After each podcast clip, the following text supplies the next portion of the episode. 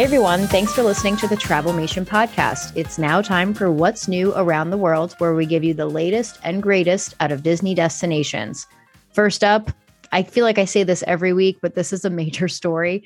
um, Walt Disney World annual passes are back and they're going to be on sale very soon, September 8th to be exact. Um, so there's four different tiers.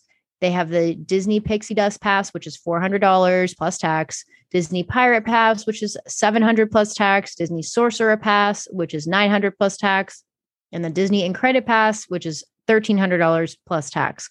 Um, all of them are available to Florida residents, and the Incredi Pass is available to non Florida residents. Um, there have been some negative comments i'll say about the mm. about the passes but we few. don't feel that way no we as a podcast do not feel that way. So do you guys want to chime in there and give us your thoughts? They were actually cheaper than I thought they would be, to be honest. I mean, I thought I thought they were going to be a little bit more than they were. Now, granted, you have to add memory maker if you want it for 99 bucks or the water parks and more options. So like there's some stuff that's not included that used to be included in like the top level, but I mean, overall, I thought they're pretty good options. I do feel like um, it's interesting that like DVC members can get that mm-hmm. third level, but they can't get a discount on the highest one, which the last time DVC members could get, I think it was like a $200 discount or something like that on the highest level one without blackout dates. Um, so I know there's been a rub there for like maybe DVC members who are used to going like the week of Christmas or whatever that's now blocked out on the pass that they get the discounted price on. So yeah, there's some things there, but you know, I feel like Disney has been leaning this way for a while that like if you're going to be there that week of, you know, Christmas to New Year's, you're going to be paying full price. You know what I mean? Um, because they're it's the busiest week of the year. So, I don't know. I was I was pleasantly surprised. What about you, Austin? Well, I'll tease out our episode that's going to drop Monday a little bit, but we talk a little bit more in depth about why I actually am not surprised. And I actually think Disney is pretty on par when it comes to pricing their tickets. And so yep. that's just a tease for what's coming on Monday in our unpopular opinions episode. But no, I, I think the only thing that bothers me about these is I really don't understand what the heck they were thinking when it came to naming these. No, they just picked out random IP. Like, yeah, just like Bob Chapek was like, it has to be IP related. Yep. like, okay, so like, yes, is an incredible is an incredible better than a sorcerer? Probably. Probably. Okay. Probably so, for sure. Yeah. I want the Mufasa pass, which includes the parties, you know, because I never want to go to the Halloween party or the Christmas party because it's not included in my annual pass. So right, At I want a one Mufasa that would pass. be nice. Mufasa. Why are they called? Why is it called a Mufasa pass? There's what? not. He's one. like he's the king. He's, he's like king. He's the ultimate pass. Or maybe that's the one that includes Genie Plus and Lightning Lane. Because that's what they should introduce next that's year. That's what I yeah. want. Yeah, yeah, that's what so, I'm waiting for.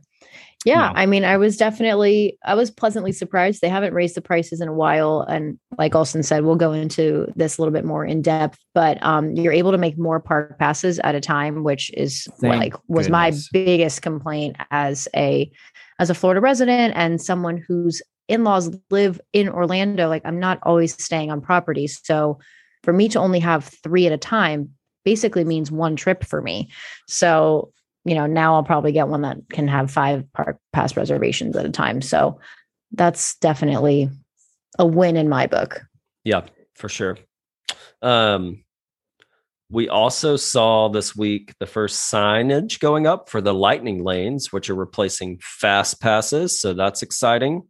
I think the very first one they reported was it's a small world. I know everybody's super pumped to get in that lightning lane. It, it's a small world when it opens. So um, but I did see throughout the day that it looked like a bunch of them were going up in Magic Kingdom and in Epcot today. So looks like they're rolling that out. We still don't have a date of when that launches. So, you know, I'm sure it'll drop tomorrow since we're recording news right. tonight, but typically how that works. So we'll see.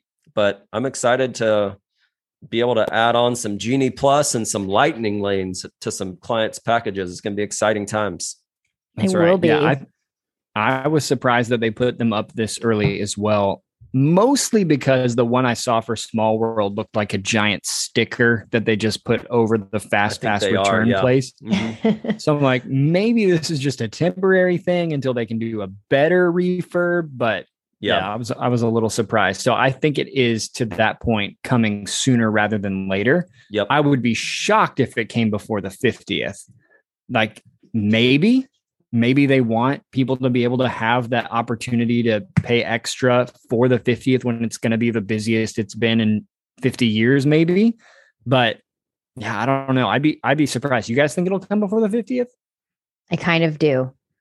Ooh. and maybe not full force um maybe more of like a beta situation where they're only going to release it to pass holders or dvc members or something like that but i don't know i feel like they're I.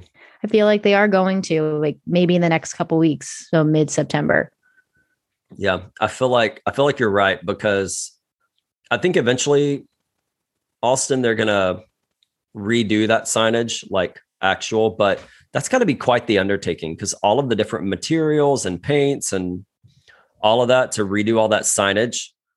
I feel like they're probably just going with the quick decals for now if they're Yep. trying to get it launched and rolling sooner than later. So we'll Yeah. see. We'll probably find out tomorrow. It'll be great. which means today Which means today. That's right. Um, one other piece of news we got this week was an opening date for Space 220. And Finally. if they couldn't have opened on February 20th, 220, I think this was the next best thing for them. They picked September 20th. So Space 220 coming on 920 of this year. We don't know when reservations will open yet. So keep an eye on our podcast. We will let you know as soon as we know. Yep. although things usually drop within 12 afternoons. hours after we record so yeah Yeah. so don't get mad at us if it's not up to date Pick our Instagram. um yeah i'm excited about space 220 um i hope i can get a reservation but i don't see that happening for a while Sure, you will. You'll be good. You'll figure it out. we'll see So, all right guys. Well thanks for chatting with me and thank you guys for listening and be sure to listen to our episode that is going to drop monday on our unpopular opinions. See you real soon. Bye, guys.